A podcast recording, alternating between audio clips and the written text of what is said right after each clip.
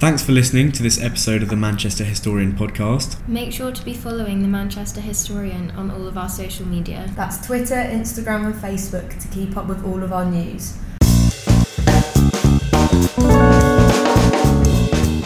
Hello, I'm Wilf Kenning, and welcome to the Manchester Historian podcast.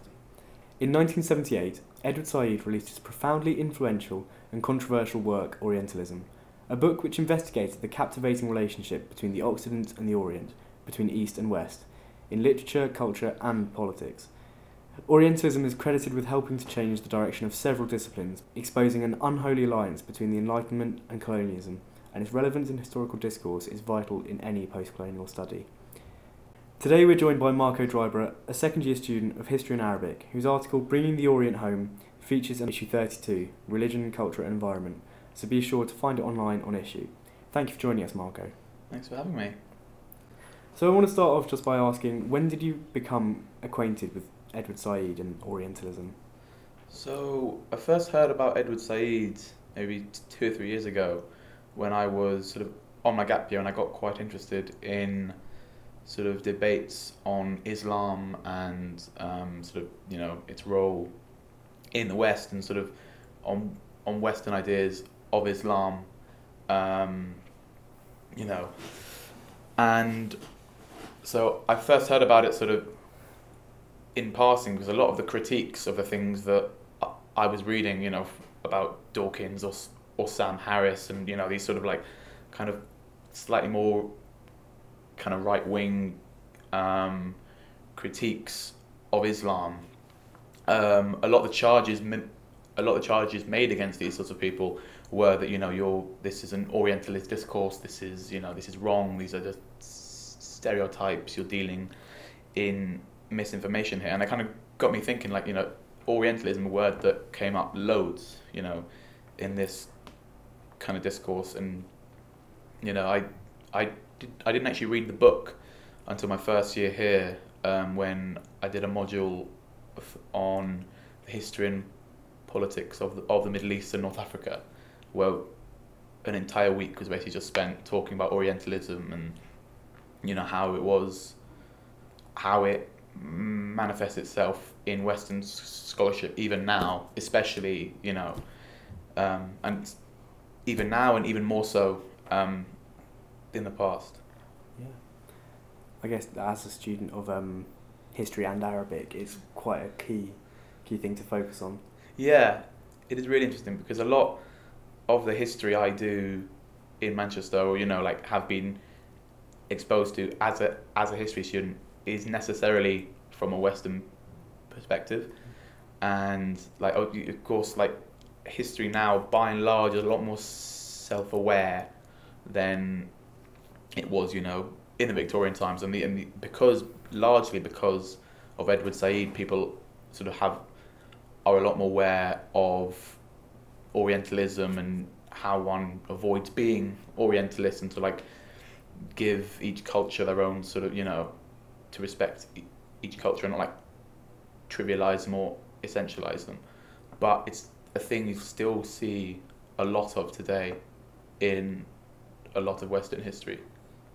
Yeah, um, it, it's such a pervasive topic in the humanities, you know, whether it's in the actual practice of the, you know, the subject or in investigations of the subject. But you know, either way, it's enlightening to any student of colonial history. It's also a really challenging topic to get to grips with. And you know, as you've written an article for us, I was hoping that maybe you could just give us a basic highlight of the you know the key premises of Orientalism from Edward Said's text. Yeah. So it's quite a hard thing. Like it's quite a complex I idea to like pin down to a few key tenets, but I'll give it a go. Like Edward Said basically rests the whole concept on Foucauldian sort of ideas on power and how basically power operates not just in a political sense but in a cultural sense and like a, a spatial one.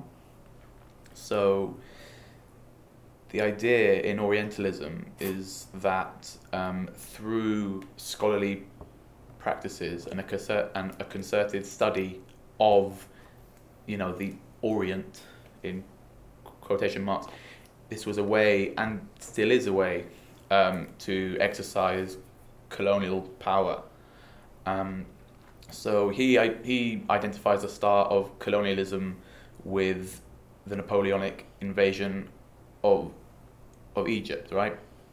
And um, what's quite interesting is is that Napoleon was one of the first conquerors or invaders to basically take with him um, scholars whose express purpose was to study the land they were conquering in a way to sort of a inform the colonial practice but then also like to learn more about the cultures they were conquering. And so this basically so orientalism with its history basically it's about the stereotypes and the sort of essentializing that premised a lot of discussions that premised a lot of western discussions on the orient. So it's the study of how accepted fundamental truths about other people or other cultures are used to like inform and provide the foundation for sort of epic theories based on you know the supremacy of one culture o- over another. And nowhere is this more clear than in sort of western you know um, western perception of western perceptions of islam. For, for example is probably the most sort of pertinent example to examine because you have here a lot of Western scholars throughout history, but even now, right, you know, this is the thing we see a lot of in the newspapers, in the arguments, again, to mention Sam Harris and Christopher Hitchens and all these sort of people, like this idea that, you know, there is an essential element of Eastern cultures, i.e., Islam, that is fundamentally backward or fundamentally like this or fundamentally like that, right? And this is premised and this is used as a premise to um, justify all sorts of things or to make criticisms on the culture at large and all these sorts of things. So as you highlight, it's more of a methodology and you know an approach to understanding relations rather than a key form you know of factors. It's a way of understanding relationships, and in your article you examine how the Orient was manifested in a form of fascination with Oriental culture. You know, the relationship between Britain and the Orient, the, that relationship. Could you then you know, provide us with a few examples of how the Oriental became a vital element of late Victorian high culture? Yeah, um, it's quite interesting as well because any student at a university level of the history of the British Empire should probably be aware of this. You know, this is a big debate in the historiography between how aware was the British population of empire, right? For them, was it part of their sort of everyday life? Did they, you know, drink the tea and go to the fairs and all these things, or was it by and large only the sort of the realm of the educated sort of merchant class who were engaged actively with the empire. So, in this sort of on this debate, I, I come down sort of more towards the idea that because Oriental material, and by that I mean material created by the West about the Orient, but also imports from the East, such as tea and you know spice and these things.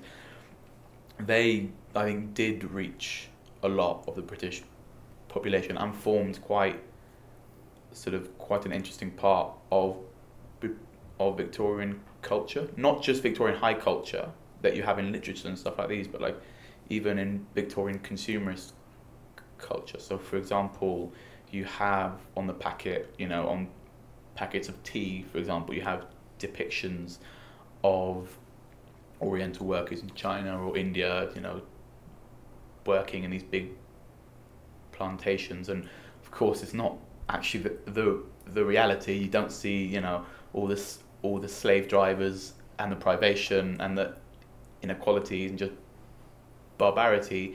You see sort of this big rosy picture of everyone working har- harmoniously, un- you know, under the yoke of the white man, um, which is quite interesting. But these ideas did form, um, you know, so consumerist culture did form a part of British consciousness in this time.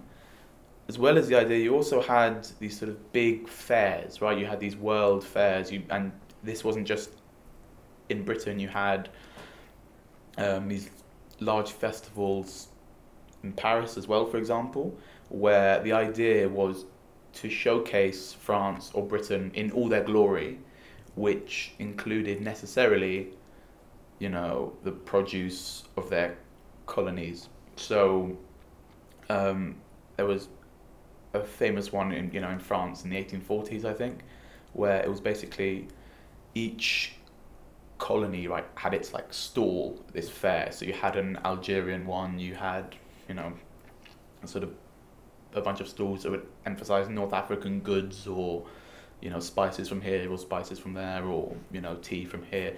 And and and the idea was that you know French culture and this is by and large I think the same in Britain as well that the French culture necessarily incorporated these imports and um, elements taken from abroad brought back to France right? So I think Orientalism is this kind of an awareness of the Orient. People would would would consume what they thought was the Orient, right?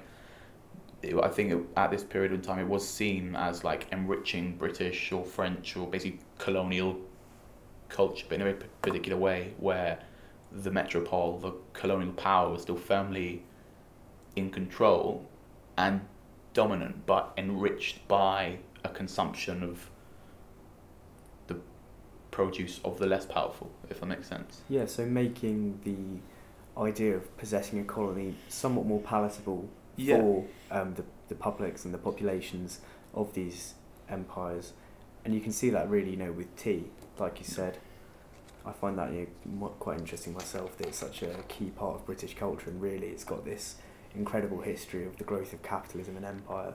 For sure, Um, there's a sort of quite pertinent point that tea is an essential element of you know what we might think of as Britishness, right? If we were to ask people now, like, okay, you know, what defines being British? A lot of European people and a lot of European people have a joke where you know it's tea at four p.m. and crumpets. However, we don't grow tea here. We never have. So, you know, where does this tea come from? Colonialism, and it's it's it's a th- it's it's quite interesting to see how divorced the two things are because you had maybe it it in the Victorian era like teas, you know, its links with colonialism and the Orient are almost used as as a marketing tool, right? You know, this this product is exotic and all this stuff, and now you have okay, no, it's Yorkshire tea. You're like, eh, okay, is it? You know, you've divorced completely the history of this product and sort of its roots in colonialism and consumption of other people's cultures, and then sort of it's become such a a facet of British, almost like you know, without trying to be too dramatic, British I- identity. You know.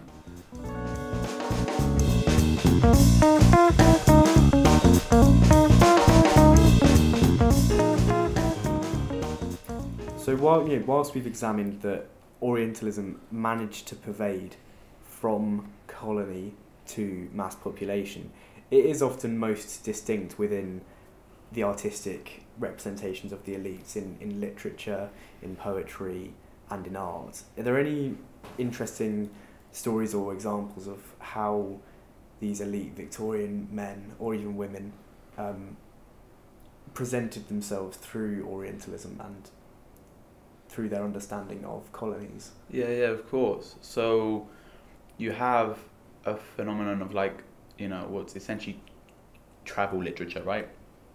You have these stories of adventurers who would go to, you know, find Timbuktu or, you know, to go and explore this region or to explore the Amazon. You know, these are all instances of sort of these English explorers in a time of of colonialism that were basically trying to explore, and in a way, if you if you were to refer it back to Edward Said, to use this as a way to dominate other cultures, right? There's a lot of politics that comes along with map making, for example. But so a few sort of prominent British or like Orientalists, for example, it like in my article I spoke about Sir Richard Burton, who um, he lived maybe like ten or twenty years um, in the Middle East and but often under the sort of assumed guise of a Sufi Muslim. Um, and one of the main things he did was write these travel diaries of his experience in the Middle East. So, in in one instance, for example, he travels to Mecca under you know the the rather farcical name of Mirza Abdullah of Bashir, you know, al Bashiri, which is, is obviously nonsense, but like a lot of what these pe- people did was they write about it and send it back home, and in an attempt to sort of create this like almost like Indiana Jones like story, right, where the, you get the strong Englishman who explores the world, you know, against all danger, and because it's quite entertaining, you know, it's it's thrilling, right? the idea that you have to cross these hostile lands and you have to pretend to be a certain way and you know you need to and you and you travel with your you know plucky oriental servants and you know this is this is a trope that you can see in almost all of this stuff right and like again indiana jones probably one of the sort of you know, like quintessential examples of this right and that's what produced in the 80s Hmm. in the 90s maybe which is brilliant. And then, you know, of course, travel literature is accompanied a lot of the time by fiction. So you have stories again, like I said in like in my article, you have translation of Arab stories such as you know One Thousand uh, and One Nights or Alf Layla wa Layla, you know, in like in the Arabic. And these things are again to entertain the population at home but by also to understand as well i think on a slightly deeper level. And then the sort of on the one hand is to explain and to entertain but on a slightly more on a slightly more sinister level maybe i think it's kind of a way like the Orient is treated as a space in which the British and other colonial powers as well were able to project. You know, so, so if you to see it as a, almost like a completely like a, a blank slate, or well, not you know not a completely blank slate, but on which certain things were exaggerated, certain things were just completely fabricated. And you have this in the literature, for example, of um, of Sir Rider Haggard. You have this in in in Robinson Crusoe, in Joseph Conrad's Heart of Darkness, and like, and with the Heart of Darkness example, I think that one's really interesting because that is still studied as a text in a lot of universities in England and in the US as well, and you have sort of the, I think you have the author and scholar sort of Chinua Achebe, right? She wrote, well, so he wrote a, a fantastic article on basically deconstructing the racism and, or, and Orientalism in Heart of Darkness because in in his experience he'd gone around campuses in, in the US and spoken to people who studied English and he encountered that students would almost they'd come up with these interpretations that absolved Conrad of any racism, which, if anyone's read the book, is is quite a feat, right? And um, I think a really pertinent sort of like paraphrasing of his is that the Orient was to Britain what the picture of Dorian Gray was to the actual man, right? It's sort of everything bad and rotten and horrible about the the British maybe felt about themselves was projected in into this Oriental space, right? So op- in this way operates as a foil to British insecurities. Like as I said, like in my article, sort of um, the idea that the black man was rendered strong but stupid because a Victorian man was highly, you know, intellectual and well read. Um, the Indian man was rendered industrious but not inventive. The Chinese man was rendered effeminate. And what's really interesting with these sorts of ideas is that, like, you can almost chart them um, using history. So you can, like, say, the Chinese man was only rendered effeminate after they, like, you know, after the Opium Wars, or like, these are these characterizations and tropes are responses to his, historical events when British conception, conceptions of these people needed to change for various political reasons, right? And what is more potent about Orientalism as well, is like you earlier mentioned, is that it was commercialized and it was consumed, and in that sense, it does reify the colonial possession of Mm. the Orient, and it had this underlying you know, parallel of British identity. You know, on that note, how did it play towards gender relations? Because I know there's these really familiar images of you know the, the Oriental harem and you know of, of Eastern decadence, and it's Mm. almost these sort of uh, gents clubs, really, Yeah. for, to project uh, colonial sexual fantasies. Sure. So, with the idea of sort of the representation of women, or you know, of the Oriental women, a lot of them was sort of seen as like hypersexualized, but also dominated and oppressed. So, and you yeah you see you, as you mentioned, these sort of gents club like people would come back, and from you know their time spent abroad and traveling and stuff, they they would return and they'd read out these things to their gents club, right?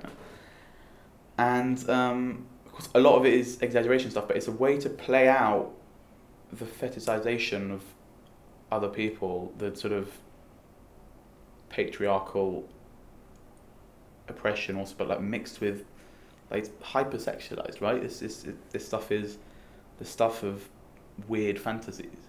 You know, the the white man who goes and you know and peeks into a harem and sees these you know tons of these beautiful ladies who are all nude, like feeding each other grapes and stuff. This is you know this is the stuff of weird dreams, but because of the power relations between the colonized and the colonialized the colonialists sorry this stuff is able to make it into the public sphere. Like this is perpetuated through culture. I think this is so a lot of this is what Edward Said draws from Foucault is like this like all this stuff about discourse and power and like Orientalism operates in the cultural sphere and the scholarly sphere, sphere mainly, right? You know, there's people aren't trying to say that colonialism wasn't also p- political and like, you know, and and materialist maybe, but like it also operated in this kind of realm of consumerism and public conceptions or misconceptions, and like I think that's what Edward Said mainly takes f- from Foucault that power doesn't necessarily need to be exercised in a military way or a political way, but then also operates in a cultural sphere between you know in discourse. There's nothing more of an attestament to that. The fact that it's a largely incoherent practice is that you know, like you said, with the sexual and gender relations, you have this British male fantasy of Oriental women. At the same time, it's outlawed. You know, miscegenation, intermixed marriages, denial of you know matrilineal inheritance, all this kind of thing designed to subjugate, and it's eh, know, an, in, an incoherent system of representation and an incoherent relationship, which I think is the most salient point of or you know of Orientalism as a methodology is, is it exposes these paradoxes and uh, contradictions. What implications did this have for you know Britain and its colonies? You know how did this play out inside the colonies? You've mentioned how it is a system of power Mm. and controlling. So, one thing I didn't really get to touch too much upon in in the article for for for various reasons was the idea that sort of um, Orientalism helped colonial administration, right? Because this is a point that Edward Said makes. Is like it's all about power. It's to know a population or to even make that claim. Okay, I know Africa, right? I know it in- in its entirety, and this is Africa. You are. What you're doing then is you're essentializing Africa. You're saying that this is one Africa, and it is what I think it is, right? And as a colonial power, that's an incredibly useful tool to have, right? Because a you need to have a way to justify to yourself the basically the colonial barbarity of, for example, of slavery, of plantation-based system, on just the pure exploitation of colonialism. You need to be able to, what you'd hope, you need to be able to justify this to yourself. And one of the easiest ways to do it is, okay, cool, this isn't, this isn't a, an issue because this culture is like this anyway, or this is like this anyway, right? Um, which is quite interesting. So, on that sense, you have sort of, it helps set up um, a psychological defense mechanism um, against the barbarity and sort of trauma of colonialism that a lot of the colonists were necessarily witness to. Um, but also, it helps to dominate a place if you know about it, right? So the politics of maps, like these things are an exercise in social control to like to study a culture in this way to try and learn about it to try and like figure out what it is is for Edward Said and I think I would ag- agree with this actually is like it's a way to exercise control but also to permit more control in the future right? If, you know where these things are you can control them. If you know where people live you can control you know this sort of stuff. And like it, it I think in this case knowledge is power and it's a thing that's often sort of slightly misunderstood right? People just think okay cool I'll read books and then and then run my own company. No it's more about if you're in power you a you have you have more chance to know. You can you have the authority to even claim to know a people as as an outsider. But then also in garnering more information about them you put yourself in a position to perpetuate this domination even more. I think this is at sort of the heart of Orientalism, but also the heart of just the colonial enterprise as- a whole. I think.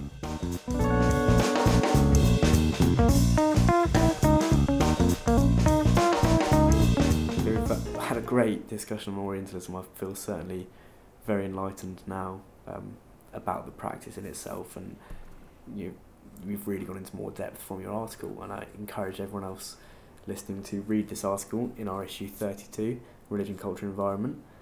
And once again, thank you for joining us. Thank you for having me.